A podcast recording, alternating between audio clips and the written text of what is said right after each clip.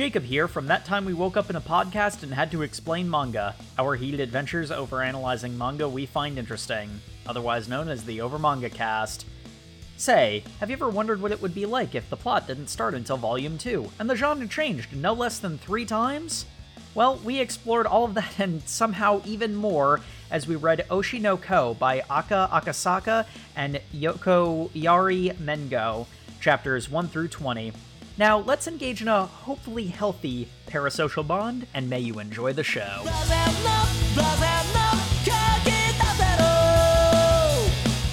Hello, everyone, and welcome once again to the Over Manga Cast. My name is Sam, and as always, here at the top of the show, we talk about what our familiarity with the franchise that we read this week is. Um, never heard of it. There you go. That's that's that's all I got for you. Matt, how about you? Oh, uh, yeah. So Oshi no Ko um, is something that we got lovingly recommended to us by a listener of the podcast. So Sam, really offensive. You didn't even recognize the name, but that's whatever. Uh, I'm not in charge of our socials. you're not in charge of anything, and you know it. I'm in charge of the editing, so No, no, no, no, no. That's that's editing Sam in the future, not you. yeah. See, performing Sam is a separate entity. Okay, so Oshi no Ko, I was vaguely familiar with. The names come up a lot. Um, I've heard good things. Uh, we got lovingly recommended to us by a listener of the show. I had started reading it a little bit before, and I'm gonna be honest, I I stopped because I didn't realize how quickly this thing switches genres, and I thought I wasn't into it. But yeah, uh, so uh, this is my second time attempting to read it, and I got twice as far. all right. And Jacob. Also, have not heard of this. Uh, we've been meaning to uh, do this listener request for a while, so uh, was aware of the title for for some amount of time, but uh, yeah, blame Halloween for being spooky, and uh, no read for November for not allowing us to read. that's what happens when you have uh, two specialty months in a row. But hey, we're getting to it now.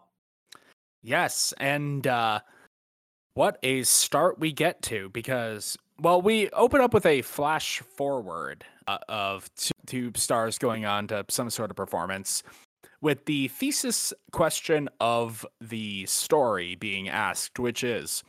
Uh, what if you were born the child of a celebrity with all of the perks and benefits and connections right off the bat? And uh, the immediate thought is, uh, boy, this is either going to explain how shitty showbiz is, or this is going to be a uh, bunch of wish fulfillment schlock. Uh, depending on how well it's executed, I am okay with either one. Yeah, somehow it ends up being kind of both. This manga is weird, in a good way, mind you, but it's very weird. We open up with uh, Protag Kun, the unnamed doctor who is in uh, OBGYN, and introduced slacking off of work, watching idol videos in a patient's room. No, no, it's his medical opinion that bringing joy to his patients is good for their health. yeah, okay, sure. Did find it pretty funny that we never get the doctor's actual name. He's an isekai protagonist. He doesn't. He doesn't need one. I would say he exists to be projected upon, but uh kind of not. I mean, We- like We can talk about this afterwards, but I got some theories on this. We do open up with the doc watching some videos of his favorite uh, Ai Hoshino, and then being uh, crushed by the news that she's going on hiatus because of health concerns. he proceeds to be particularly overdramatic about it. this pretends it's a comedy for a while, and it kind of is. It's also mean, it- kind of not, but we'll get to that.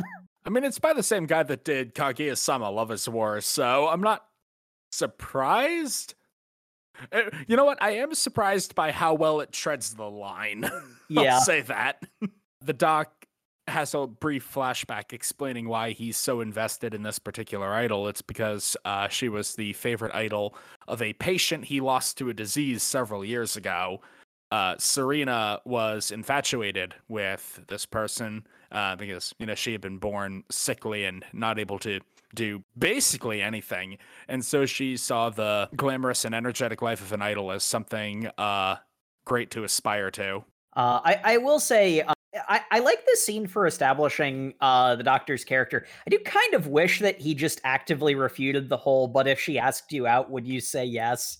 Uh, it's a funny joke as it is, but um, considering how serious the uh, character will ultimately become, uh, I do kind of wish that they'd sort of established that uh, they they didn't go for the that's weird joke that is uh, Mhm. very prevalent in the. I, the one thing that I find like the most perplexing about this entire series is I can't tell if it hates idols or not.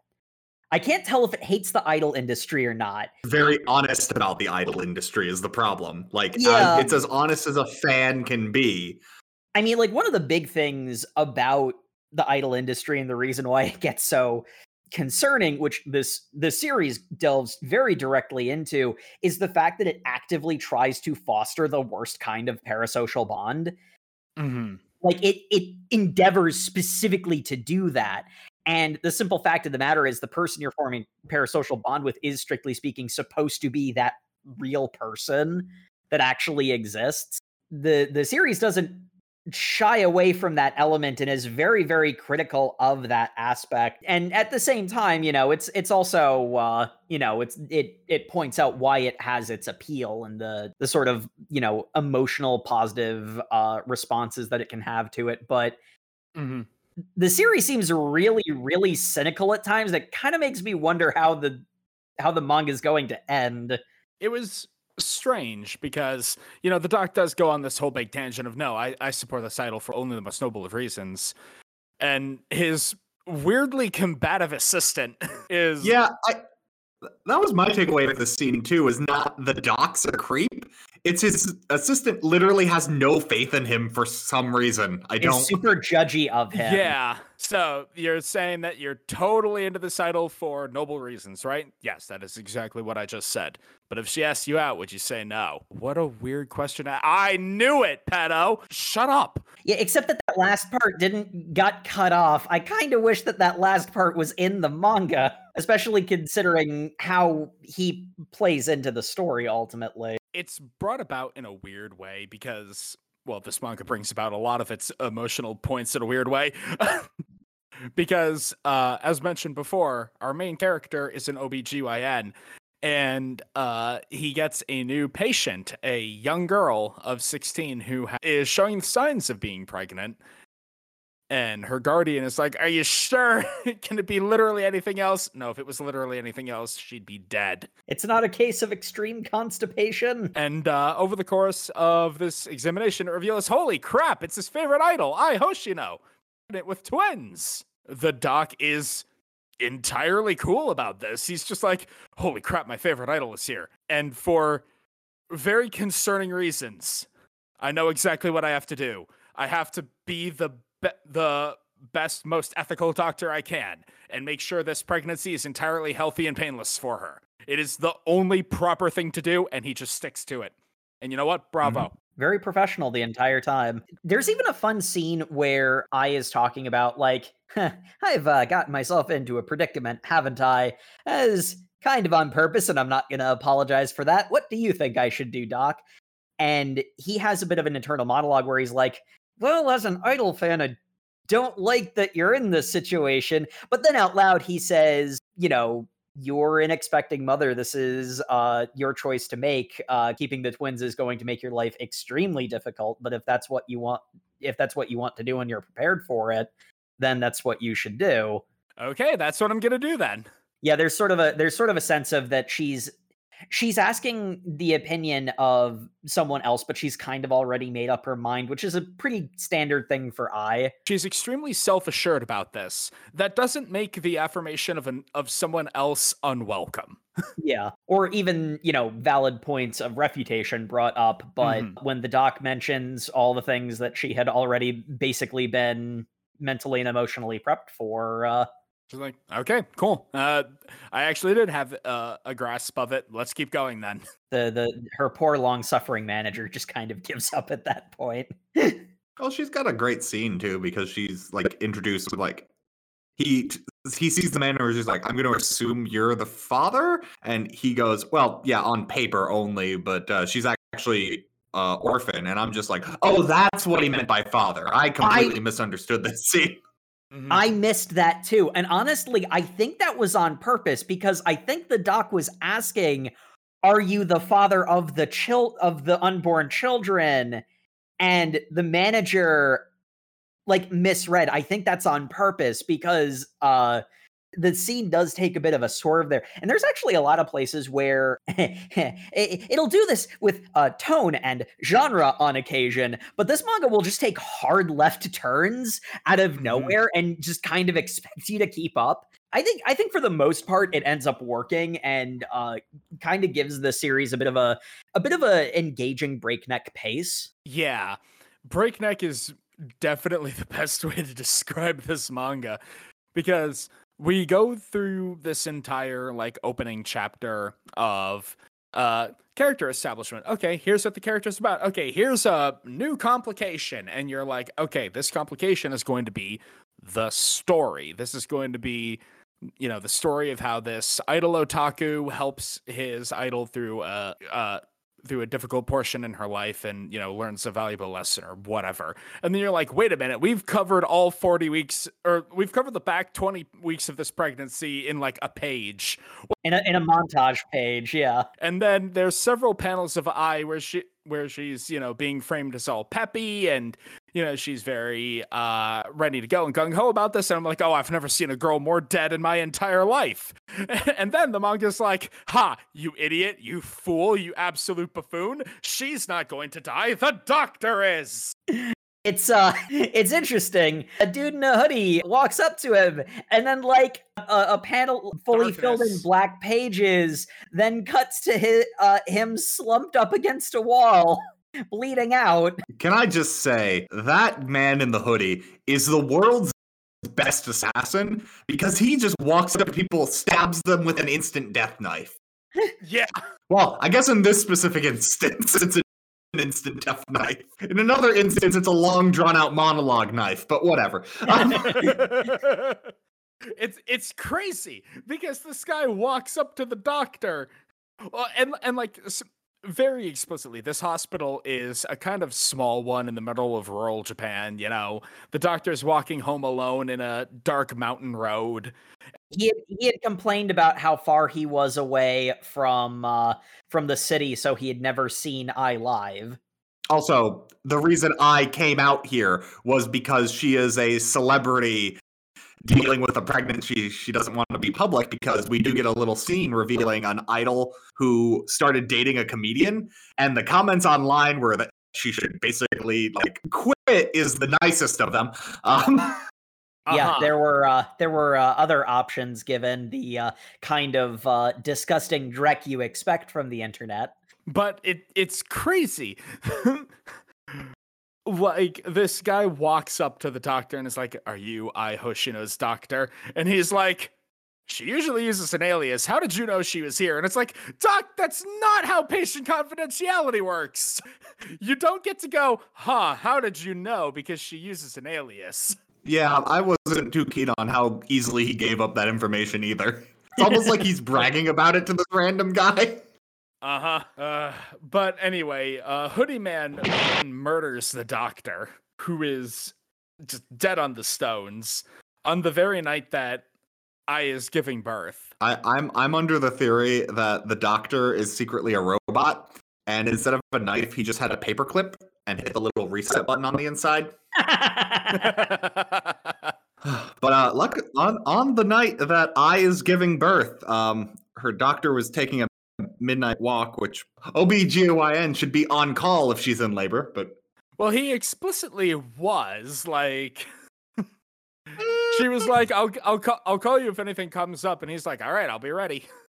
but but clearly um, not. He, he, was dead. Yeah. but um, we did get a little bit of a teaser earlier in not subtle at all. Two characters in the waiting room were just talking about isekais. Yep. They were just talking about, hey, wouldn't be wouldn't it be interesting if the plot of the manga were background characters then happened? like uh because uh, lo and behold, what ends up happening is the doctor is isekai'd into the child of his favorite author, which, oh man, does that bring up a whole can of worms about when does consciousness begin? Uh, or did the doctor kill one of her children to inhabit its brain. Yeah, the, the the manga doesn't really get into any of that. Yeah, you know what? I'm glad the manga doesn't get into that part of it.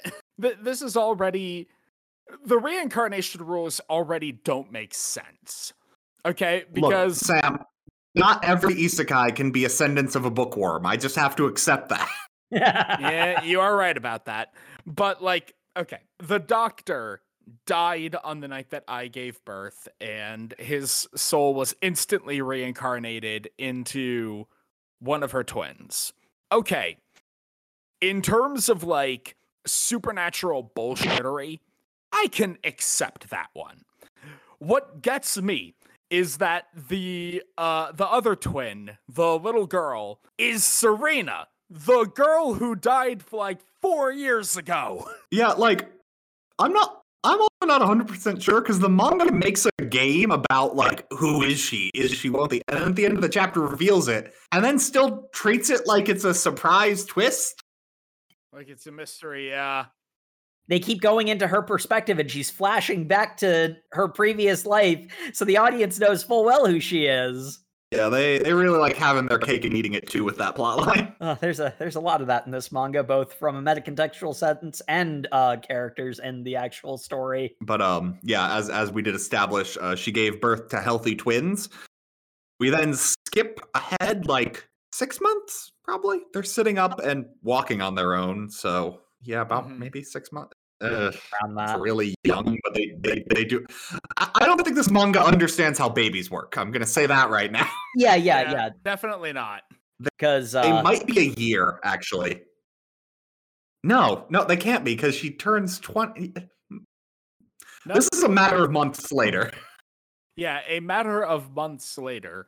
Well, well, we have extended baby shenanigans for a while. And in this particular chapter, uh we get established what again, what seems to be the status quo of the manga, which is Ai has to uh continue to live her idol life while pretending to not be the mother of these children. And so, uh, for all intents and purposes, they are the kids of the company president and his wife. And so we have a chapter of shenanigans where the wife is like, man, why? I just wanted to marry an industry guy for money. Why am I getting wrapped up in this bull of caring for babies? and and the babies with their perfect uh recall of their past lives and their perfect mental faculties. which is not how uh, which is not how human baby brains work. Yeah, Magic. they use the fact that they can talk to pretend to be messengers of the gods to terrify her into keeping their secret. I love that chapter. It's hilarious. My favorite thing is how they get her on their side in the end is they offer that in the future she will be blessed by the gods to marry a hot actor. And i'm like wow just assuming the producer relationship is not going to work out in the long term. That is some showbiz nonsense right there.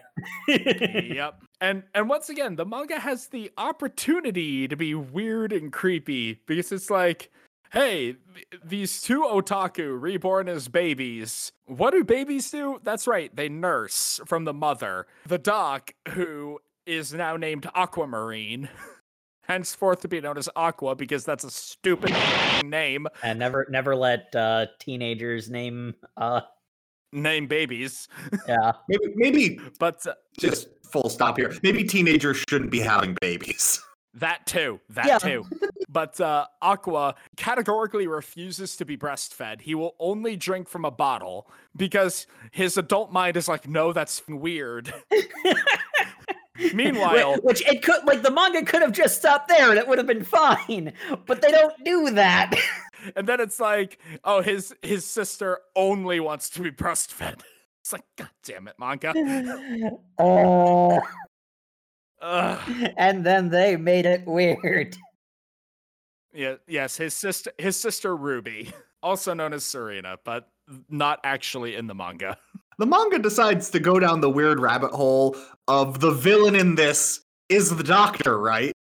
because even him drinking from the bottle, it's weird that he would even think about breastfeeding. And I'm like, but no, he's not. But everyone No. just beats down on him for some reason. Yeah.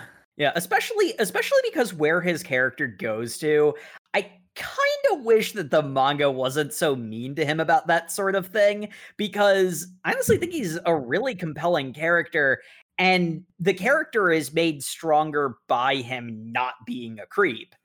You know, Yes. it it makes his ultimate determination for things that happen later cuz we've barely even started. We've not even gotten to the plot yet. Uh, because this is all still just set up.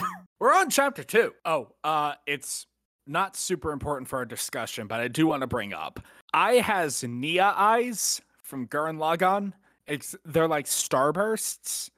And so the kids also have to have them, but so they are visually distinct.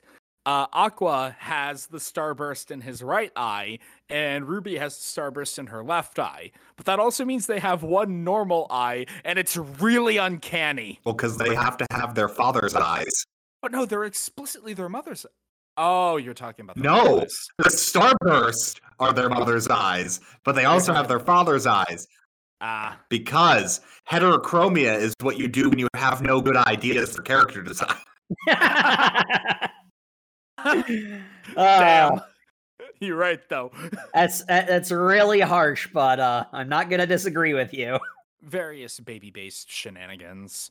We have a chapter where Aqua gets roped into some child acting. I think an important uh, bit to point out we can uh, cover briefly because it's it's technically still part of the baby shenanigans, but they something that had been mentioned in passing but is focused on in a, uh, a particular chapter is the idea that like the whole point of being an idol is lying. Lies is a positive, a really central element, and like again, it's like it's like the there's the baby shenanigans and and when um Ai sees her kids going full uh idol otaku for her in the crowd because they because they uh, coerced their babysitter into taking them uh, to the concert. She gives a genuine smile, and it it like significantly boosts her uh, popularity. So it's like, is is this going to be the plot of the the manga? Is it going to be about like Ai like genuinely uh, reaching her true emotions? Ai's response to seeing her genuine smile is like mental photo and being like, "Yep, no, I've got that expression down on lock. Now I can fake it genuinely." And I'm like, "Okay, I, good job." Yeah, and, like that's the thing that the manga keeps doing. It keeps setting up like, okay, so this is where the plot is going, and then they don't do that, and then it takes a left turn out of nowhere, and yet it somehow all still tracks. Uh, that this is when we get like a couple of years have passed, and now uh, the twins can be uh, walking and talking without well overtly suspicious. I, I was Uh, about to say they're three year olds. It's very suspicious the level they walk and talk.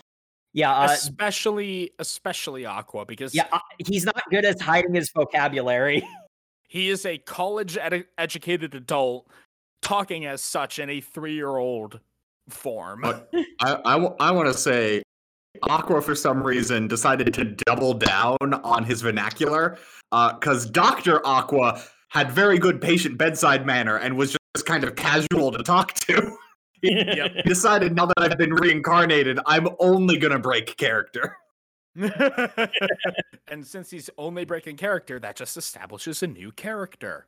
Well, that that is sort of the thing. That is sort of the thing because I do think I do think he's just sort of like the the sort of like done like when we when we saw him as a doctor, there was a sort of like I'm just kind of done. Like I've I've found a place where I'm comfortable. Like all my bills are paid. I don't care anymore. I'm not going to put effort into things. You know, um, and there's sort of a like once he gets like comfortable with the whole fact that he got reincarnated and has all of the memories of his past life, he just sort of stops caring. Which, you know, it's like that is like a consistent character through line for him. It's also kind of fun that he has the excuse of uh, someone asks him, Where did you learn all those words? YouTube. Uh, yeah, that makes sense. Oh yeah, th- there's a lot of like uh, social media and internet culture in this. Like, I, I really enjoyed uh, Ruby posting on Twitter to uh, to He does insult that a lot. to the point where the phone is autocorrecting everything to die. the word die capitalized or the word die in all caps.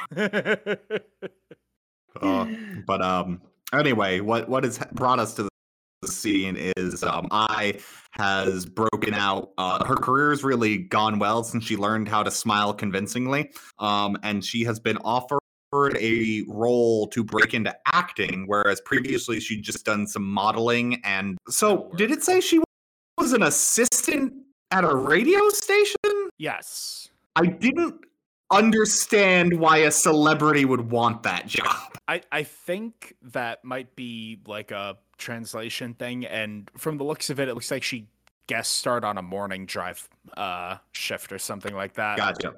Yeah, that's that. Okay, that makes more sense.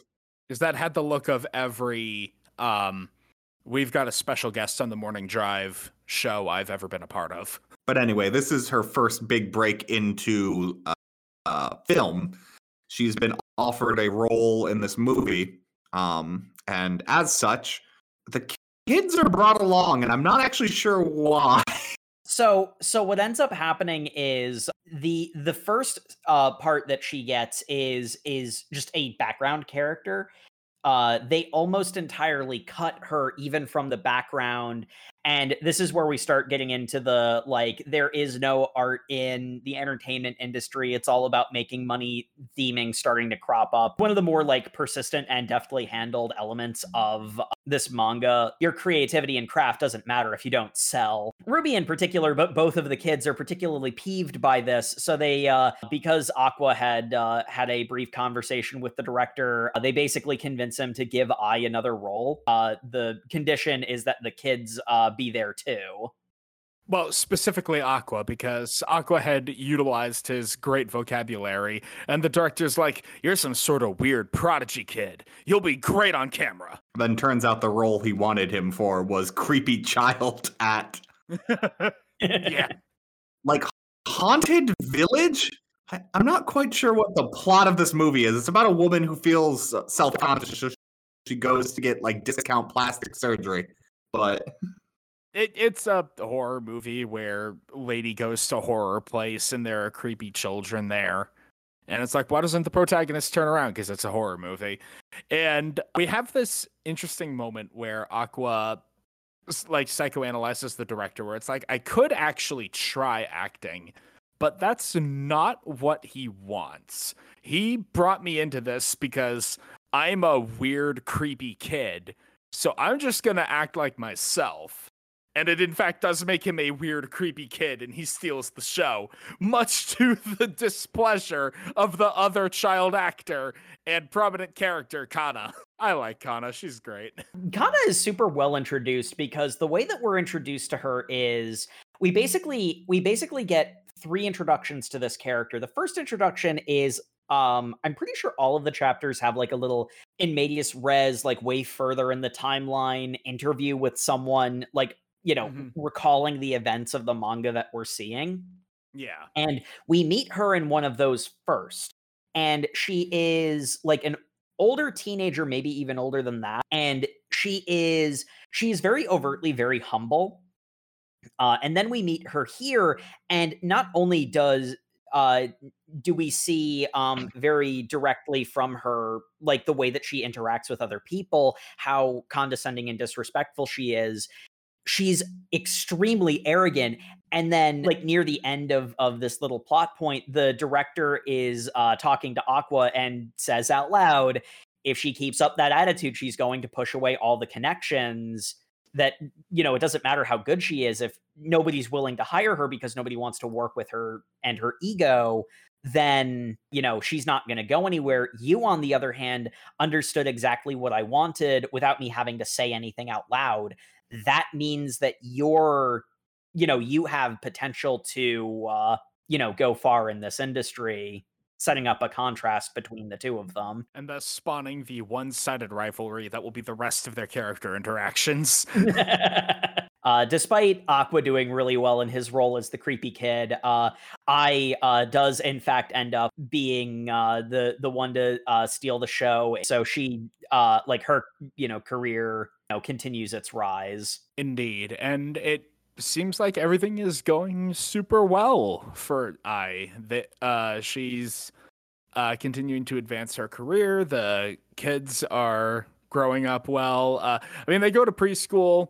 and they have some uh some minor character drama where uh Ruby has a uh, bad reaction to saying, "Hey, we're gonna have a cute little dance recital for the entire class," and she's like, "No, in my past life, I was basically uh, an invalid and couldn't move my body at all, and so I I tried I tried to dance, but my body wouldn't move the way I wanted it to. And when she actually tries it out, like Mhm. when she gets the confidence to do it, it's I gotta say, the art in this manga is consistently good, but there's just some cases where it gets absolutely amazing. I freaking love the page where uh, she finally is able to do one of Ai's dances, one that she had tried in her previous life so many times and wasn't able to. Like it's it's a really well done thing, which something I couldn't help but notice. There there does seem to be this strange but very obviously intentional separation where there's almost like two and a half mangas going on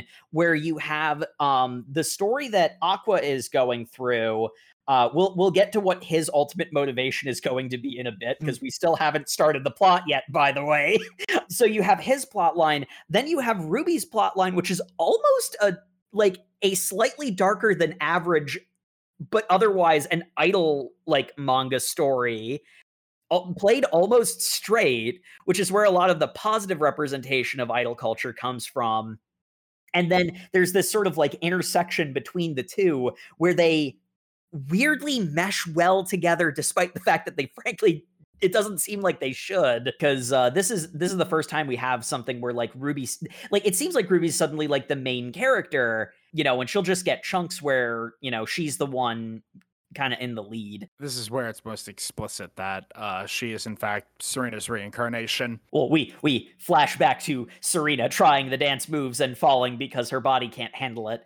But yeah, it's it's very cute and uh and heartwarming how uh Ai finds her practicing the dance and the two of them have a cute mother-daughter moment of practicing the dance together. Which is why the immediate next chapter being framing device interview finding the president of the company and uh talking about how the second he lost uh, as soon as he lost Ai, his life was over too. And I'm like, okay, what's gonna happen? Oh no, the next two chapters are just her name. Oh, that's that can't be good.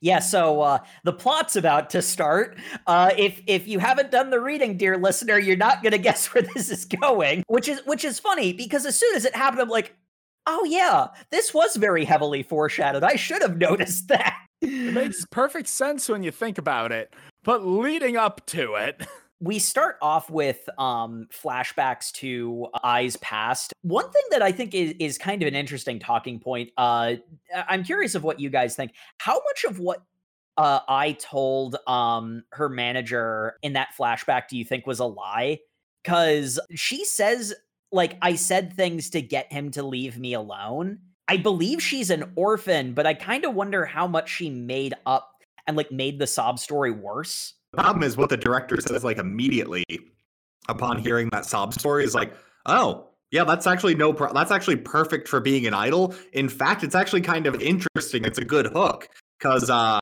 you're saying you don't know how to feel love. Great, idols really shouldn't because they have to tell people they love them so much repeatedly it loses all meaning. It doesn't have any meaning for you already. So halfway there, what she told him was the perfect backstory for being an idol. yeah. There's also a particularly great panel where uh, it, it it's framed as this sort of like heartwarming epiphany, and the lines of dialogue she says is, "It's okay if I'm lying when I say I love you." Yeah, it's it it's that like, you know, upward shot of character kind of like wide-eyed and lots of negative space, so you have to focus on their face and it it, it looks like it's supposed to be that moment where uh the character says something life-affirming that gives a shonen power up or whatever. But no, it's it's okay if I say I'm if I'm lying when I say I love you, and it's like okay, manga, I go, I get what you're going for. I don't get what it's going for. Not yet. well, by by the end of this little plot point, of a much better idea. that's again sort of like that element of like the cynicism of show business. This is uh this is all intercut with um as uh Ai's star is rising, the kids are starting to like play with the idea of putting a foot in the uh uh you know showbiz door she uh, contacts their father she wants him to meet them at least once A very co- like casual conversation too. Like she's just like, yeah, no, hey, yeah, I know. I'm sure they're smart kids. They're, they'll understand. This isn't an invitation to get back together. I just think uh, that the kids should meet their father at least once. And I'm just sitting here going, you understand why this is the worst decision you could possibly make, right? and the best part is, yes, she does know that. She's doing it anyway. And that because that's because that's Ai in a nutshell she doesn't care it's infuriating, but it's understandable. And that's what made me keep reading. but uh, we have this very compelling uh, bit where, you know, after the backstory revamp or recap, uh, and, you know, expansion upon that, thinking all about how, you know, idols are built on lies. And maybe if I uh, say the lie long enough, it will become true. And talking about how she's never told the kids uh, the twins that she loves them because she's worried that it will be a lie and voicing the lie will shatter the illusion. She answers the doorbell to Hoodie Man carrying a bouquet. He pulls out a knife and stabs her. Final pan final page of this chapter. Full panel. Just knife in gut. like the entire next chapter is the uh, dramatic death monologue uh, I I, They- I joke, really- but it's very well done. No, they re- they they straight up dedicated an entire chapter to this woman dying and telling her children goodbye.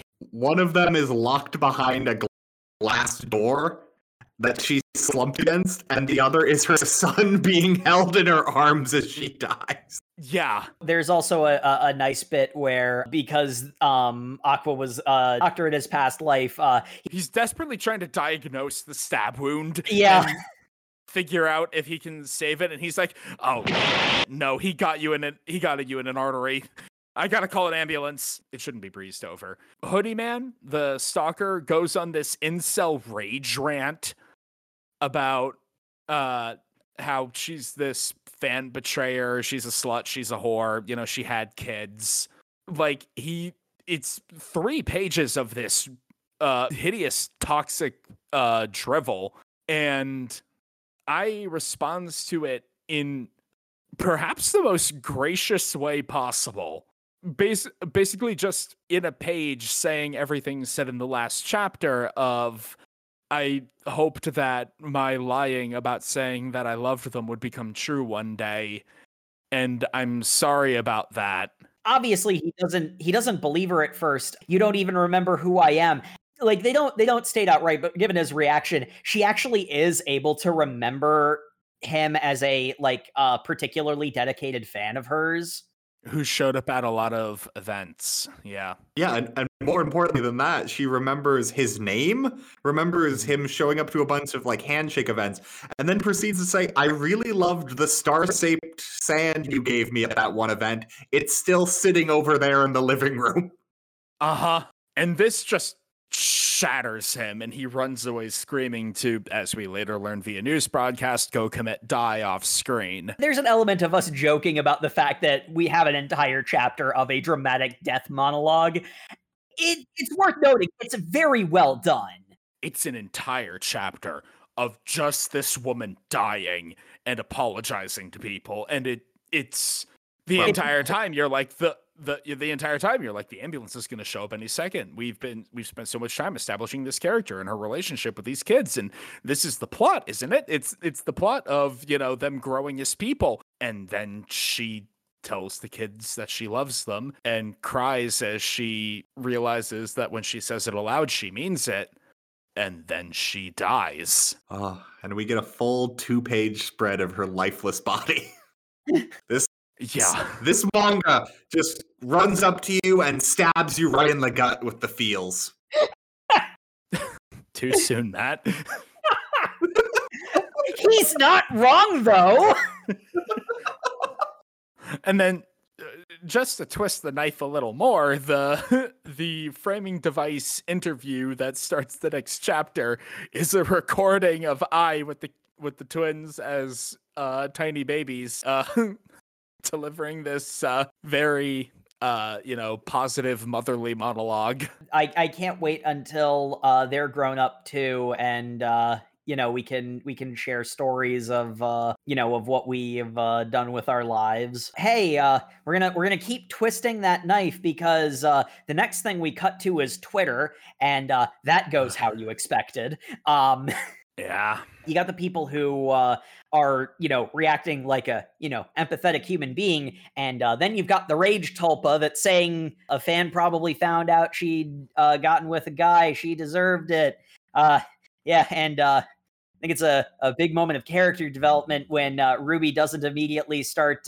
responding to people on twitter because she just has this soul crushing dead-eyed look at that And you know, just to be entirely clear, if you're the kind of person that responds to news of someone's death like that, you're a bad person. You're a bad person. You you are a terrible little goblin, and you need to rethink everything in your life.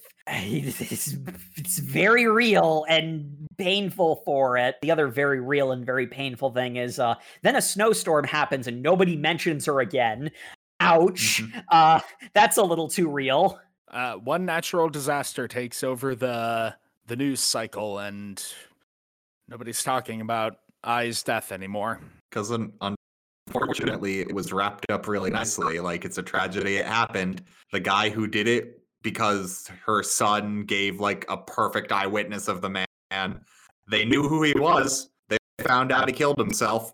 Unfortunately that's the entire story right there they're not going to do mm, Yeah. anything about maybe we shouldn't incentivize people to grow these kind of attachments when they don't promote healthy life behavior because again this manga isn't really a fan of the idol industry, or maybe it is. Who knows? Yeah, I, This one entirely isolated incident is now an open and shut case and is not connected to anything that has ever happened before or will ever happen again. Stop thinking about it. We stop making money when you keep thinking about it. My thoughts and prayers go out to Ai's children. Nobody even knows that they're her children. thoughts and prayers, Sam. Honestly, I think Matt, you hit it on the head when you mentioned that it's a very honest look at the idol industry. Because, like, the problem with the idol industry is foster is that it actively tries to foster that exact kind of toxic parasocial bond. And every and every time a negative uh, conclusion comes from that, it's like, what a tragedy that happened. Well, let's move on. No, you need to you need to change the way things are so this doesn't happen again. Jacob, we are thoughts and prayers. Let's move on. th- the fact that you're absolutely correct is is the thing that's the most depressing about all of that. Ugh. Um, which I mean, and and for for all of the grumbling there, that is an uh, excellent illustration of how good this manga is because it it conveys that so painfully well. turns out uh, the two young children, even though they are isekai'd into those bodies, uh, don't handle the death of their mother very well. Um, they go down separate routes as um, Aqua go, having witnessed it, having felt his mother die in his, his arms. He goes through, through some therapy. It doesn't seem like it helps much. Well, actually, he doesn't go through therapy. He goes through a uh, interrogation. Oh, Uh, granted, well, he granted, an interrogation. also you're- counseling. Well, okay, I but Yeah, like there, there's um, victim counseling after the interrogation. but yeah um one of the uh i honestly one of the best scenes in our reading happens where it is honestly painfully real where aqua just hits a despair event horizon he's like i've already died once i don't really have anything else to live for and it's like oh that is that is a terrible thing to hear a character and like it's it's so well justified by everything that's happened up to this point Well, because he also lost Ai, who was the only thing he was living for in his last life, which probably wasn't great either. yeah Because it, the manga really is kind of subtle about this, but I think it's pretty clear as a, new doctor, he gets a little too close to Serena and he allows her death to just completely shake him. He adopts her hobbies to like keep her alive and it's just doesn't even seem to acknowledge that it's happened to him. it really plays into like that character through line I mentioned of like the apathy in him. Like he doesn't seem to care anymore. That changes because he starts thinking about it and he realizes, wait a second, the hoodie guy who killed Ai, and like the other thing that's really um really well done about this is is the way it's able to justify that element of he would he would consider killing himself at this point they really do do a good job of establishing that for all of the past life shenanigans there really was a a very deep very close familial bond between the three of them. He's on this downward spiral and right before he hits you know right before he you know crosses the point of no return hits you know rock bottom where he you know earnestly commits himself to doing um this very sad very terrible thing he suddenly realizes wait a second. Hoodie guy who killed Ai is hoodie guy who killed my past self. It's the same person. And in both cases he knew where Ai was even though he should not have been able to.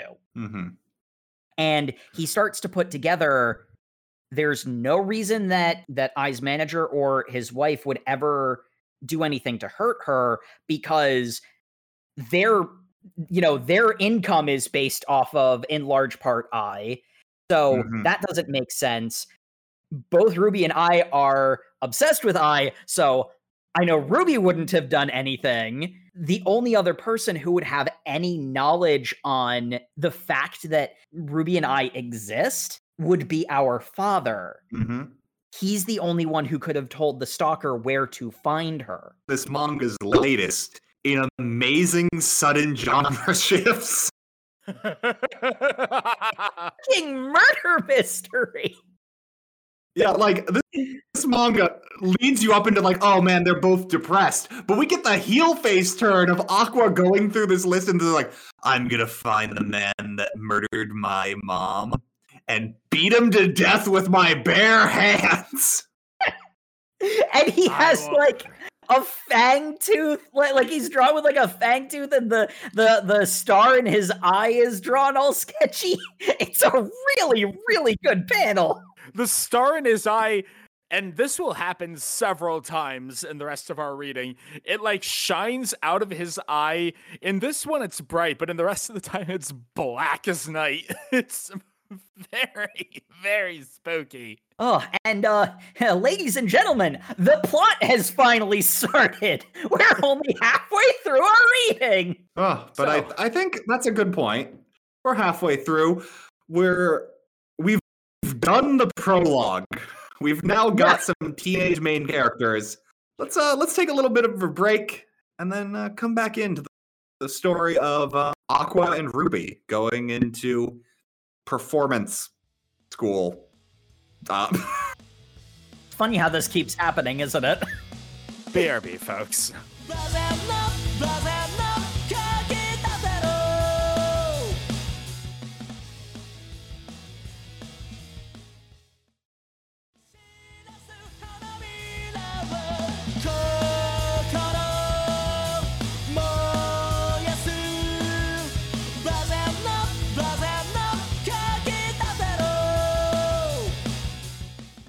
hey, we're back with the Over Manga Cast where we're now reading I I guess case closed because it's about a teenage detective trying to solve his mom's murder? basically a, someone significantly older in a child's body trying to Mhm. solve a mystery.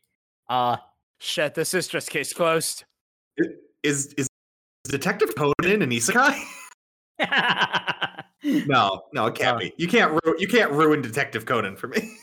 It can't be an isekai matt because you like it You're, right- you're right. That is how. That is the That is definition the of an definition of isekai.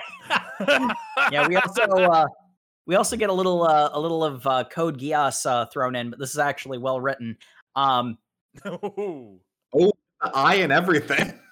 Yeah, they got Uh. weird eyes. They got uh, some sort of ill-defined magic powers. Female side characters that seem not as Kind of. developed as they should be for their age. Um, And our brief time skip between uh, the childhood of our main characters and their teenage dumb with Ruby, the uh, optimistic one, I suppose, out of the pair. Uh, she's the least traumatized by her mother's death because she just wants to remember the good of her. Indeed. She has uh, decided that she is going to become an idol uh, in her mother's honor so that uh, she can be a uh, bright beacon of hope for others in the same way. Uh, the the president of the production company just kind of fades away into obscurity and his estranged wife takes over both as company president and their mother now officially because adoption Yeah, legal guardian. which was a swerve I wasn't expecting because the chapter where we're introduced to this woman, she's extremely vapid, and then uh, and very aggressively does not care about them. yeah, and then it's just like you know I've pretended to be your mom for so long, I do think of you like my genuine children. And I'm terribly sorry for your loss. So, can I adopt you so that I can take care of you? Because I feel a immense amount of responsibility. Very mature. it feels motivated too. Like when you just say it out loud, it sounds like a shit post. It sounds like it's either bad or a giant joke, but it's actually motivated. Mm-hmm. Oh, th- this manga should not work as well as it does, but it does. Somehow. The first chapter after the time skip or this time skip anyway that we um uh get into is ruby is uh applying for uh, idol jobs i'm just gonna i'm just gonna fast track to this to the point where uh aqua is revealed to be a supervillain Yeah. Holy shit. the lengths this boy goes to i'm pretty sure he committed at least three or four crimes My man's my man's is so determined to protect his little sister from the horrible fate their mother suffered that he commits at least two different versions of impersonation by uh pretending to be her so he can withdraw her from the idol auditions and then pretending to be the official from the company so that he can tell her she failed and then stealing her phone and blocking all the relevant numbers so she can't get a call that would contradict this. It's like, my guy. elaborate A- after he went on a long tirade to his manager mommy about how he's not a very good actor and he's given up that part of his life, then proceeds to perfectly mimic the voice of the president to call her his twin sister, does not recognize it's him on the phone. In such a display of villainy that I would not have been surprised if his next lines were, I did it myself so I could hear the disappointment in her voice. that certainly is the look on his face in the panel he, he is just shy of saying that. This is where the dark star in his eye that I mentioned earlier for like starts appearing. I'm not entirely convinced he doesn't have a demonic aura in universe. then the uh the very next chapter is her getting scouted by somebody else so uh that worked well Because because I have no choice but to accept that destiny is a very real thing in this universe and is uh and cannot be contested by the will of man, which I think it makes me hate this manga a little, but I'm not sure. More we get more supervillainy out of Aqua when he's like, I need to know more about this company that has scouted my little sister.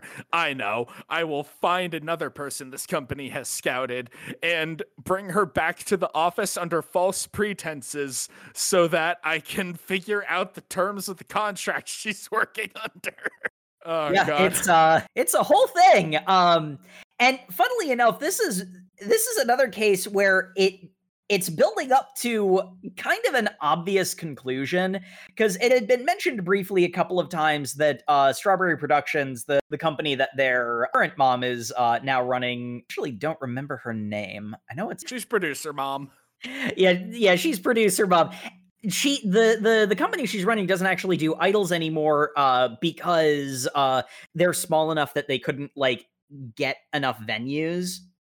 Mm-hmm. Um and uh, after the one idol group they had, their uh frontliner was, you know, killed. Murder. Uh, They uh the the group broke up for obvious reasons and uh yeah, uh fair honestly. Well, Uh Oh, Well, no, they didn't break up for obvious reasons. They continued performing for two years after she was murdered. They just weren't famous without her. They they broke up because they weren't good enough. Well, That's that's uh that's also probably true. It's equally horrific, just for different reasons. Look, there are two rules of show business: get good, don't get murdered. I you're you're not wrong. you got to do both. I I, wa- I want to say you're wrong, but you're not. the sort of obvious uh like conclusion it's building to is uh oh uh ruby is gonna be an idol uh, under strawberry productions and and start doing idols again with uh ruby. And it's one of those ones where it's like at this point the manga has conditioned you to like expect some kind of ridiculous twist. No they actually just do that this time which is almost a twist unto itself. They do the they do the obvious plot line Yeah, they're like, you know what? If we can't uh, trust Ruby to any old random company, we might as well start doing idols again ourselves. okay, sure. Uh, uh, this'll do. uh, we get more of uh, Aqua's uh, plans and the whole uh, uh, Detective Conan murder mystery that he's uh, working on. He's able to um, resuscitate an old uh, broken phone um, that I oh my, had. Oh my god, this. Uh, Well, I love the fact that he makes an entire thing about like it's so hard to find a battery for such an old phone. I'm like, "Gu- guy, it's a ten year old phone. It's not hard to find a battery for that. You're just not trying. Like, it's not super ancient like you're talking about. yeah his whole his whole thing is Ai was a particularly private person she didn't talk to a lot of people Th- the only contacts that she had in her business and personal phone were all people that um aqua had actually known. The older phone had contacts from before uh she like really hit it big. Given who um Ai was uh, regularly in contact with he reasons that it had to be somebody in the entertainment industry as well. So he's gonna uh, go through the contacts in that phone, starting with like any of the most connected people he can get to, and try to get a DNA sample to uh, do a paternity test. this is the Uh, most convoluted episode of Mori I've ever seen. uh, yeah, and uh, that that's uh, uh, that's Aqua's plot for the rest of our reading. we finally reached the plot of the manga. we have a we have a thing where the director of the movie he was in when he was a kid he's become that guy's disciple and uh is learning the entertainment biz from him and he's always like why don't you try acting again? No i can't do that. I'm not a good actor. Kid you're literally the best actor i've i've seen in a long time. Just do it. No i'm an edgy dark boy. I, I like the director because they do a whole thing about like, yeah, he's so edgy and he knows what the real thing of the entertainment industry is. But then he lives with his mom. He pretends to be this big, cool auteur. Here's the thing: he does make a lot of movies. He's presumably well connected enough in the industry to get work. Like he's working on a movie right then with Aqua's help, like doing some like side editing for that. And like, yeah, like when he- um he mostly does low budget stuff, but he does make movies, and he has uh at that point in the story been nominated multiple times for awards. Yeah, his his parents are, are just rich and live in the city, and he's like, I'd have to take a downgrade in living situation. I'm cool living at home with mom. Like Even though mom keeps interrupting my uh, wise old mentor speeches. Well, all this is going on. We have various other uh shenan- or well, it seems like shenanigans because uh they the twins are trying to get into uh Yoto High, the premier high school of pretty people in the entertainment industry is all I can guess. Uh, It's- funny how we keep bumping into these all of a sudden. it, it's originally Ruby that wants to go there for their performing arts program, and it's weird the way the manga frames it because for the longest time it's like they're one of the only uh, high schools in Japan that has a performing arts program, and it's worded in such a way that it's like you're settling for something because it has a track you want, but then they actually go there, and it's full of all of these teen celebrities and you know massively successful folk and it's like okay i'm not may- maybe I just lack the cultural context for this. this definitely feels like this definitely feels like a thing where I'm like, there's there's got to be a detail here from the lived experience that I don't have. See, see, Jacob, it's just like the school and lookism, where despite the fact it's for like industry people, it's also accepts people with really low grades, and that means it's worthless. Oh yeah, no, my that's what I'm saying. We keep bumping into this for some reason. This is kind of. wi- I'd have two nickels. Uh, Editing the Lookism episode without having read that is very interesting. he must find the balance between his Chad self and his virgin self. Unfortunately, this manga does not devolve into a boxing manga. I guess was where we got with that, but. Go listen to the Lookism episode if you haven't. Um, Yeah, it's fun. This one is also fun, just insane because it's fun. It's also incredibly dram- melodramatic, yet it works somehow. the melodrama is played for comedy? I'm not always 100% sure. See, see, that's the thing. There are cases where the melodrama is played for comedy, and those are some of the funniest moments. There are also places where the melodrama is played completely straight, and honestly, those are some of my favorite parts because it actually works. I don't mm-hmm. get it. I'm on board with it. I just don't understand. They're they're at acting school. Ruby goes through her like y- it, you have to pass an exam to get in. But it's like such an easy exam basically everyone gets through that round and then there's the interview. Unless you're going to the general class. In that case you just need scores. But um the interview is where they find out like oh The score you needed was 40. Yeah, I got a 70. Why? Why are you here? Why do you, why? Well, I want to be famous. Well, no, you're on the general track. It's like reading this puts My Hero Academia into context because I'm like, those nerds go into superhero school to just do regular classes. Oh, that's the nerds that go to performing arts school to do regular classes. Why? yeah. it's hilarious because they're like, we really, you're almost doubling the score that we needed, and the the like narration box is just like has experience passing medical school. he could have gotten anywhere in Japan with those with uh, that experience. Not necessarily the creds, but definitely the experience. But yeah, no, uh, likes using the term siscon. Uh, I don't think you know what that means. He's overprotective. That's they also they also then there are cases where it's like they call him a siscon and then they say that he's overprotective. Like that's two different things. And like, yes, he is incredibly overprotective, but Look, Jacob, you can get on your soapbox about what a real siscon is on Sysconfidential, but we don't No! have that podcast yet. I've made it one step closer to reality. What have I done? the podcast that will never happen. Oh, I, I I'd like to hope so. I, I want to sleep. I wanna stay up all night. I just wanna sleep with your sister. But anyway, acting school, they run into who else could it be but the one sided rival Kana? And then this is our third introduction to Kana, where um, I mean, to some extent, I actually kind of feel like this is where she's at her most like stable because she's still confident in herself like like she seemed actively meek in the interview whereas uh, she's good at she she can accurately self-reflect that like uh all of the uh parts i got were uh uh ran dry and i get it was because of my attitude. I'm gonna correct that.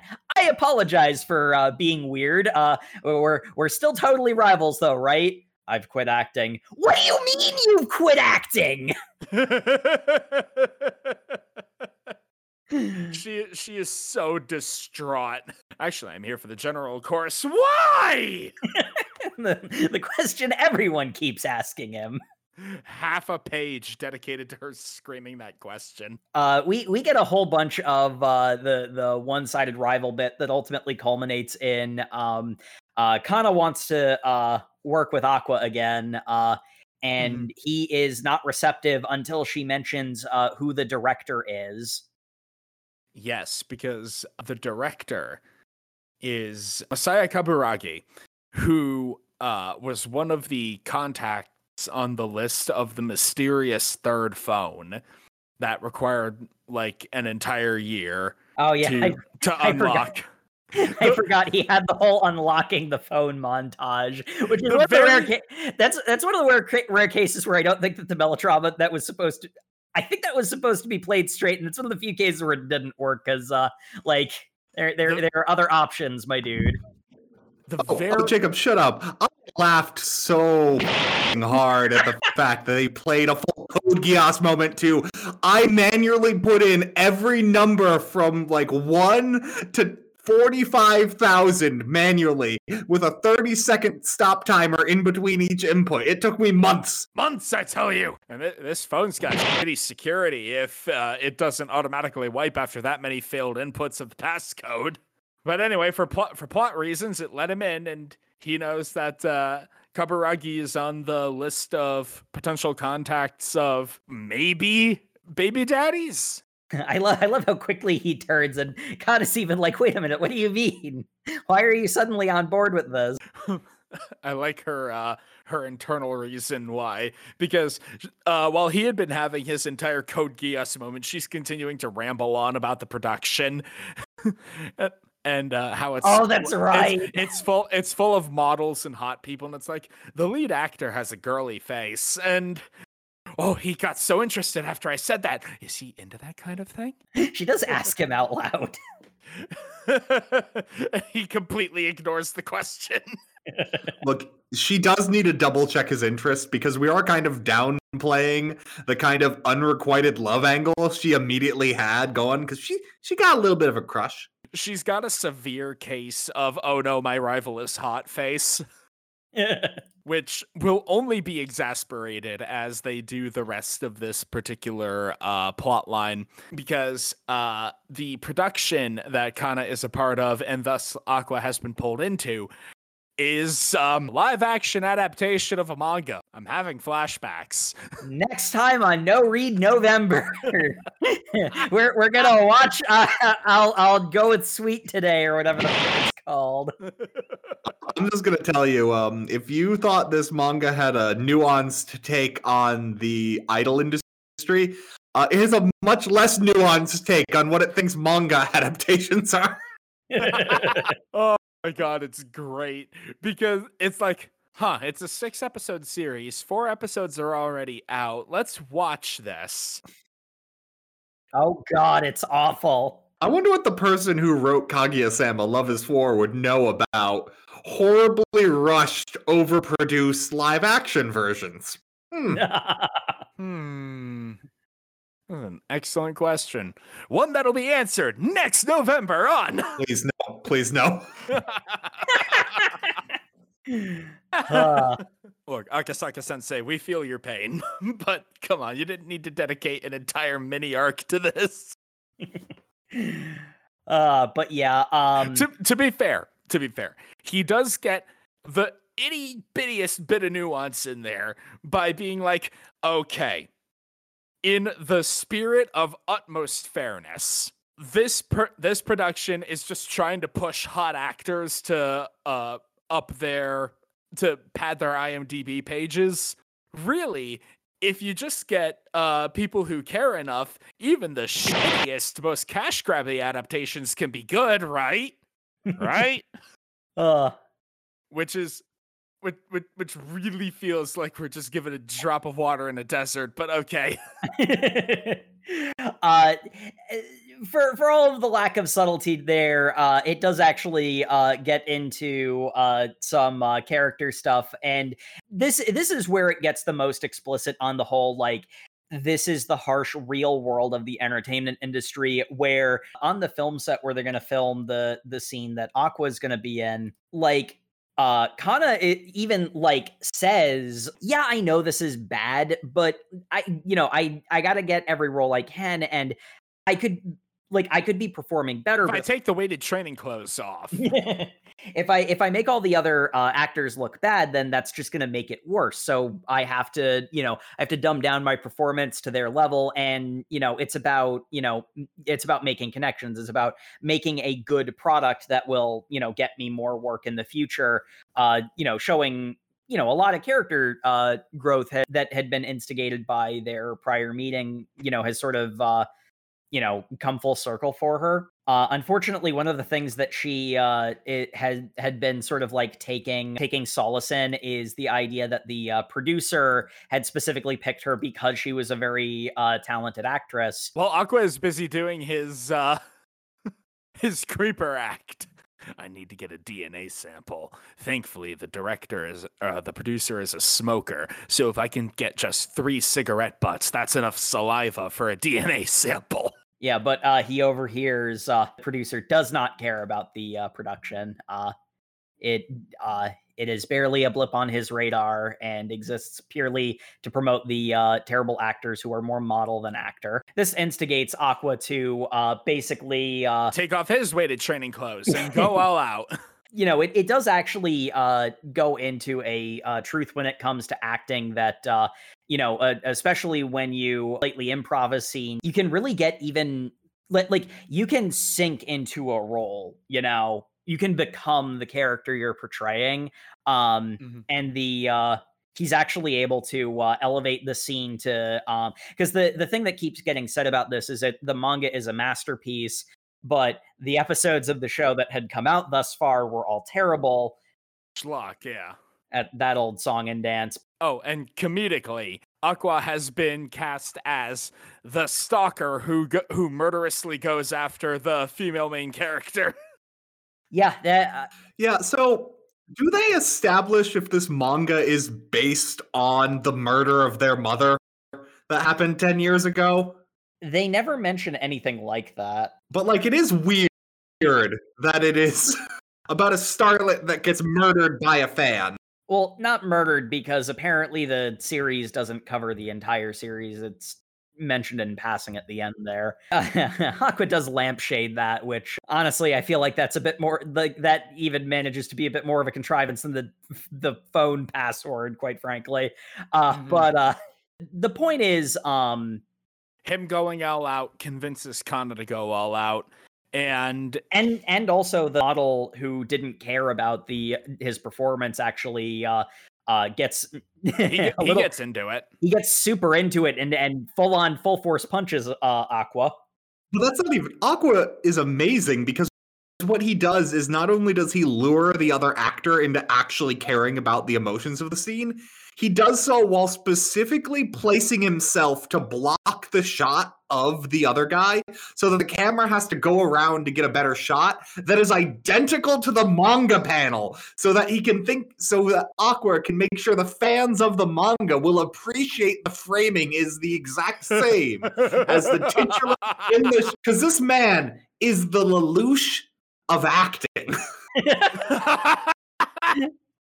yeah it's, It's uh great. It's great. it's and- detective conan by the way of code geass it's it's it shouldn't work but it does but with their with the combined power of their acting chops uh they make that final episode and that uh very important scene into a it, it's a great episode it doesn't necessarily become a super viral hit but it does uh earn a lot of goodwill back for the adaptation and uh perhaps more importantly thematically gets a lot of uh like warms the heart of the mangaka for the for the adapted series Yeah, that's the important bit because I mentioned that the uh, producer did not care about this production at all, and Aqua never tells Kana, but you kind of get the impression that Kana realizes it by the end. Um, but as as she's um, you I know, get the feeling they kind of knew it the entire time. well, she she comes to accept it more as uh, time goes on. Um, but uh, ultimately, the uh, the mangaka goes up to um, Kana and earnestly thanks her for uh, taking a mediocre production and making it uh, making it something that she could be proud of. That was an adaptation of her work, uh, which is another one of those moments where, uh, oh man, that's uh, that's some that's some catharsis. Plot wise, the pertinent thing here is that uh, Aqua did get his hands on enough cigarette butts for enough saliva to determine that the producer, uh, Kaburagi, is not his biological father. So he's back at square one with no leads, except Kaburagi is, uh, is talking with him at the wrap up party. Yeah, this this scene's amazing. Yeah, my producer boy goes up to him and is like, "Hey, you know, you were really hot before, but I'm looking at you. You kind of, you kind of look a little like I." And he's just like, "Oh yeah, I'm, I'm a, like a super fan of her. Yeah." And he's just like, "Yeah, Huh. super fan." Don't think about the fact that I have the same last name. Don't think about the fact that I have the same last name or one of the same weird eyes. You know, I'm just gonna give you some information. Nobody brings up the eyes. What's with that? I, I don't, I don't think their eyes are actually like that in universe. No one mentions the star eyes. I think it's just like a audience thing. I just love how he then goes, "Yeah, no, uh, I I was real cool. I talked to her. I used to be her agent for a few things. I also um hooked her up with a meeting place so she could go out and date this guy behind her company's back. You know, I'm never really sure what happened with that. Really, that was also about like what 14 years ago. How old are you, Hmm. kid? Nah, I'm not gonna make any connections. I'm a big movie producer. I don't care." Really? Who is that guy that I was uh, seeing? Why do you care? I like trivia. He says that almost exactly. Be in my dating show and I'll tell you. Okay. on this shoot of all these models, he decides to take the kid who came out of nowhere on someone else's recommendation to act and then goes, Hey, I've got a celebrity dating show coming up. And I'm like, bold of you to assume your internet TV series is the baseline of celebrity to be on a dating show. Like, Aqua needs that information, so he agrees. Our last two chapters are some setup for future shenanigans. Namely, Kana gets uh, bullied, essentially. Recruited in air quotes. Bullied is a better way of putting it. Yes. well, well no, she gets gaslit and manipulated. And By guess who? Uh-huh. Aqua, our supervillain, ladies and gentlemen. One idol does not an idol group make, so we need more cute girls for uh, Strawberry Productions' new idol group so that Ruby's dream can come true. Uh, what cute girl freelancers do we know? I know Kana. Yeah, you, you can keep telling me the idol plotline is the main point of this uh, manga. I don't believe you, considering it's taken up like two chapters of the first 20. Yeah, I Uh. don't think I believe it either. We also get introduced to some characters who I'm sure will be important in the future, including a uh, super pop star. You know, your your classic golden child in uh, in a high school setting, and also um, Ruby's new friend who is a pinup girl at 14. Okay. Yeah, uh, here we go again, Japan. Though also, uh, the this whole incident uh makes me wonder if Ruby slash uh, Sarina had uh, certain uh, Proclivities. Yeah. which, I mean, I'm on board with it, but Look, look, until I'm told otherwise, uh Ruby stroke Sarina is uh is bi rep because uh she seems to be equally entranced by the fact that there are a whole bunch of hot guys and hot girls in her class. yeah, she she just uh, continues to proceed having uh, her almost completely other series that is that is the uh, idol series played straight. That that's that's a couple of chapters every now and again. Then you have the big plot arcs with Aqua. That's like the main story, and then there's this weird place where they intersect in the middle.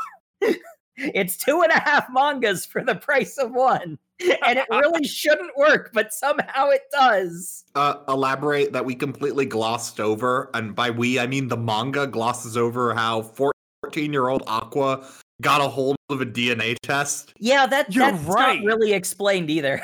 I never thought about that, but you're right. How did he get that? He's enough of a supervillain, I believe, that he could manage that. He probably uh, pretended to be friggin' 30 or something. I don't know. But see, that would have been interesting. Why didn't we watch that? okay. I think that's good, and we can uh, wrap up with uh, some of our discussion questions. So, uh, starting off, favorite characters. You know, for all the chapters where she was alive, I did really like Ai. She's a very interesting character. Uh, I wish that she lived long enough to explore more of that whole idols are built on lies thing. That that seemed like it was uh, a very compelling character exploration. And then she fucking died. So, um, I guess Aqua, because goddamn, he is uh, a fun Lelouch light. he is Diet Lelouch vi Britannia. Jake, how about you? I'm also gonna say Aqua with um Ai as a runner-up, but actually uh for uh, a different reason in Aqua's case.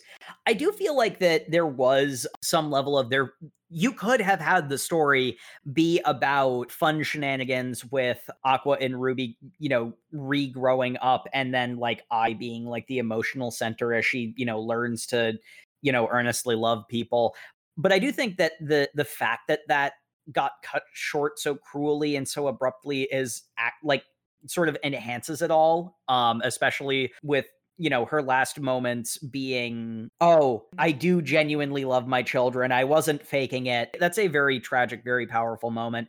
But the reason i really like aqua is because he is despite how surface level different unnamed dr kun and aqua are they really are a very cohesive, consistent character because a lot of their idiosyncrasies come from the same place. As much as we've been laughing and joking about supervillain Aqua, and he is, I want to make that clear, but it it is justified his turn to these extremes. Like it's not good, it's not healthy, it's not like something I'm advocating for him to continue doing, but like there there's like the consistent through line you can see why he makes the decisions uh he's he's very uh consistent in that sense that there's uh, a through line and a reason for everything he does and he really is He's basically a he's basically a, a classic tragedy protagonist. I just think he's he's a really interesting and compelling character. Again, I do kind of wonder if um some of the uh idols uh are sold on lies thing is going to get picked up by Ruby, which given the direction that Aqua's story is going and the direction that Ruby's story could potentially go. Again, really concerned about the direction. Uh, not not concerned in the sense of it going bad, but like concerned for the character's well-being, concerned about where the story is going, because uh, it, it could very easily get very, very, very dark. It's already gotten dark as it is. Oh yeah.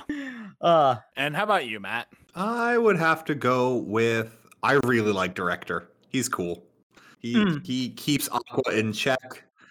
He's got a lot of fun interactions. He has all the like cynical takes on the hey, it's just business kid entertainment industry nonsense. That's really cool. If I had to pick a runner up, uh, I'd go with uh, crazed knife fan because he's cool. He's got a lot of unhinged rants.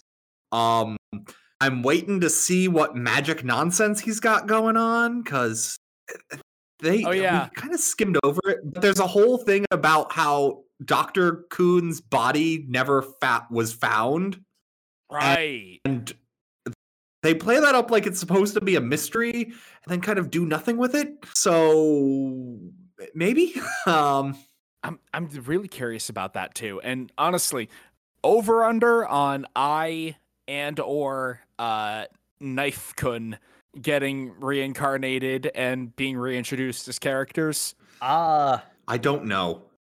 like I feel like if that happened, it would be Ai, and it would be at the end of the series. here's my thing that I kind of mentioned. We'll come back to this later at the very beginning. I I don't know how much the isekai nonsense in this matters. Right. Like the fact he's the a only- doctor doesn't it really just explains why he's a genius 14 year old but yeah. You don't need that justification. 14 year olds can just be geniuses in manga.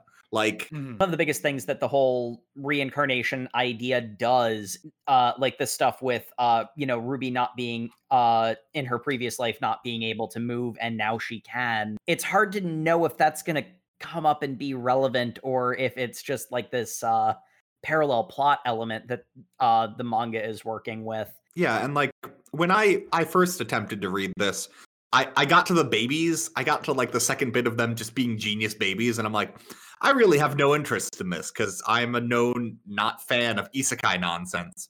And then the manga basically just pretended it was an isekai for a bit and then didn't. And I'm like, cool, I'm happy for that. But that's the entire first volume of this is here's some isekai nonsense. We're gonna have fun with mom, and it's gonna be a old man, baby's a genius, but he's really a 40 year old man. And and then mom gets murdered, and you're like, oh, okay, well, I guess we're gonna have babies solving murders. Nope, they're 14 now.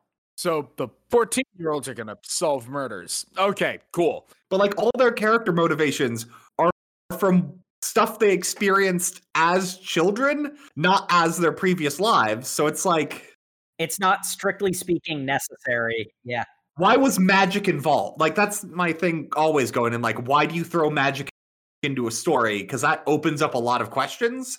But like this, here's the thing: this manga has a lot of like interesting intrigue on its own. It didn't need that. It didn't need that extra hook. And when you have that extra hook and you don't seem to want to do anything with it, it leads me to go like, well, then did someone tell you to write an isekai story? And you're like, well, this is technically an isekai, but it's also just murder mystery about the idol industry. And I'm like, okay. So you you think the supernatural element muddles it a bit? I yeah, and if I were to take bet, I I'm wondering if they just might only pay lip service to the supernatural element going forward because it Hmm. seems like it seems like end of 20 chapters you would have brought it up again if it mattered. But like it, Yeah. it really only came up for Ruby's story, and the problem is Ruby's story that kind of was completed. Like she gets over her like dance thing. Yeah, I don't know how they could use that again, And now it's just her ambition to become an idol. Which is motivation based off of her reincarnated life. yeah, I mean there there is a part of me that kind of wonders if they're just never going to address the the reincarnation element again. I'll tell you what, the character work done in this manga has has sold me on it. I'm willing to trust they're going somewhere with at least enough of this to like keep it at this like steady pace of quality. It is weird and like you do kind of have to buy into that weird and just sort of accept it and roll with the punches. Uh, this is it's one of those cases where like this is the rare sort of um series where there's like that whole I know it's like a 3 episode rule for anime. Um I don't know if there's a manga equivalent of that. But like this is one of those rare series that sort of defies that because again, it doesn't really start the plot until chapter 10. like Yeah. So volume two. it's very strange. I don't like I don't necessarily see that as a de facto negative, but if someone wasn't w- I about would- the series because of that, I would totally understand that. Yeah, I wouldn't blame someone for being off put by that. So basically what I'm saying is I don't blame past Matt. for for quitting the series. Yeah, I probably would have done the same. Uh theories on the plot. Well, I guess we kind of dovetailed into that with Matt's discussion of the uh of the isekai nonsense bet. I got to I got to say my primary theory was maybe shattered because I was wholly convinced that Hoodie Knife Man was the father. Yeah, I was going to say that too. There is some implication of that which sort of makes me wonder about all of mm. this. And then there's the manga then goes out of the way to say, no, he actually wasn't the father. You've been red herringed. We now need to hunt for the actual father who is the real killer. Well, that's the thing. Aqua never really considers the idea that Hoodie Man might be their father. He he doesn't really like entertain that idea. And mm-hmm. the like the manga it at the first was incel, the incel rant kind of precludes it, but But, Yeah. But I mean, yeah, the, the way she answers the door is not, I was expecting to see your father. Like, he was there seeing Ai interact with him. It was very clear he was not the father from that scene. The manga does, before that, lead you to believe it might be him, but like, I, I don't think Aqua has any reason to ever think that. I could see a twist of him being more deeply tied into this than just him being an incel stalker that was uh, used by uh, their father for these purposes. Look, if, if this manga weren't so everyone's incredibly beautiful all the time, I would have assumed this guy was a time traveler because he looks identical 10 years later. yeah. Oh, I'm, s- I'm sorry. It's not 10 years later. The kids are three. so it's it's it is like only three years later. So I looks identical three years later. So I, I- I actually don't know. Um, honestly, honestly, him being a time traveler would not be that that strange for the series. It's uh have we mentioned it's very weird? But anyway, uh as for actual theories on how the plot is going, I don't think I have enough suspects to be able to say who the actual father is. Yeah. I was about to say we we've got nothing to go on. Yeah, we haven't been given a list other than the broad strokes of uh like like like what's the motivation for uh what's the motivation for killing Ai? Well, it, it's clearly someone who stands to lose more by having it revealed that he had illegitimate children with an idol who was very underage. So I'm thinking like producer, like yeah. big name producer, who's just like, oh, I got a 16 year old girl. Yeah, she was 16, 16, when she had the kids. Yeah, yeah. I got a 16 year old girl pregnant. Like, ugh, not great. Need to nip this one in the bud. There is also like the weird element of like, why kill the doctor though? Like, what purpose does that serve? Yeah, but then he just kills Ai when she tries to like I don't That's what I'm saying. I can't guess at the plot because all the manga has done so far is like sown intrigue. They haven't really given you any concrete to like theory craft off of. Like anything you say is a shot in the dark. It's like, "Oh, is it the billionaire who runs the idol industry?" Like it it could be anyone. Like Uh, so well, well, since we're kind of stumped on theories, unless you had anything, uh, Jake. No, I, I'm sort of in the same boat. All right, so let's go to our final discussion question here. Uh, thoughts on the manga's interpretation of the entertainment industry? Maybe this is just a personal bias from having worked in it, a bit in entertainment, and even then, in a very small, uh, a very small corner of it. Uh, For everyone who the- doesn't know, Sam used to work in personally recruiting girls into the underground idol industry. local radio. That's what we call it. having worked in local radio, I I think the one thing this manga got that I really um resonated with in that regard was all of this shit is so much more chaotic and slapdash than anyone wants you to think it is. it is it is everyone working with a with like dozens of schedules and dozens of uh hundreds of factors all just desperately trying to get everyone in the same place at the same time long enough to make enough product to edit down into something that can go out. And uh the live action adaptation, like yeah, they were making a point of saying that it was a it was a shoestring budget production designed to uh push models' faces and little else, but it did a good job of showing how any production can just be this absolute shit show of a mess on the back end. And I I think it's uh I think it's good to kind of show how the sausage is made in that regard. Mm. Also, the inherently exploitative nature of a lot of this. Very good to show how the sausage is made there so that you can make more informed decisions about how you consume media and potentially change the way things are done by voting with your wallet. I've been boycotting Blizzard for three years.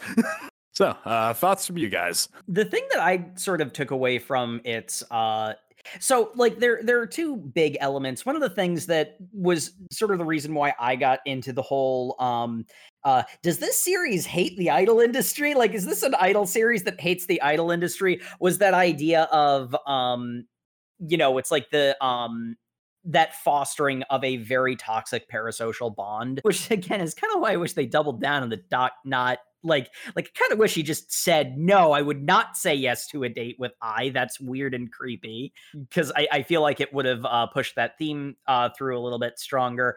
Um, but the other thing that I think is um, a sort of important point is that idea of if you're in the enter- entertainment industry and the thing you make doesn't uh, doesn't matter how good the thing is if it doesn't sell it basically doesn't mean anything you know and i mean like there there is this element of the sort of like uh cutthroat you know if you're not number one in the ratings you don't count sort of thing that kind of frustrates me with a lot of uh a lot of media and how it's like reacted to like you know y- y- media can like find its niche and be happy with that but like there there is that sort of you know you got to make something that like appeals to enough people to make your money back and then some I, I sort of like particularly appreciate like Kana's like contribution to the story in that sense of that she she recognizes I want to make something that I'm proud of and I'm going to do the best I can but I'm also not going to rock the boat and and like damage the production overall to satisfy my own ego. I've made that mistake before you know and and i think that's sort, sort of something important to like understand like about the entertainment industry you know i mean it's it's it's a product that gets sold and uh uh that's going to uh, influence how and how it's made what gets made and you know how it's like distributed and things like that. Well, well said, Jacob. And a perfect transition into if you like hearing us talk and want to see us as number one on the podcast rating boards, you can do so by following us at OverMangaCast on Twitter. And I won't rest until we have beaten out every other animation and manga podcasts that exist. I'm looking at you, Yeah. Manga Mavericks. I'm looking at you at Trash Manga Friends. Yes, uh, over Manga Cast, number one in the Philippines and soon to be everywhere else. Uh, so, Uh, and uh, hey, if you want to um, uh, contact us and uh, send us even more recommendations, so you can say that you recommended stuff to us back before we were number one, you can email us overmangacast at gmail.com on overmangacast.com, where uh, you can catch up on all our episodes. You can leave uh, comments on episodes there as well. indeed, indeed. And as always, tis the Christmas season. So feel free to go ahead and I- I'll say it this time drop us a five star review on Apple Podcast or really any podcast rating site. We really appreciate it. Sam, I, do, did you hear sleigh bells as this wonderful Christmas season approaches? Sleigh bells, ring ting tingling, jing jing jingling too. Yes. Uh, it is, in fact, the Crimbus season, and that means we need to read our Crimbus manga, or comic, with, we're going back to it, Klaus! The New Adventures of Santa Claus! Yep, back to the adventures of Jacked Santa. Can't wait. It's the only Santa I want in my house. Me too. Tune in next week for that. Uh, ho, ho, ho, and good night, everybody. Good night, everybody. I don't have a bit. Okay. and that's the bit. Good night, everybody.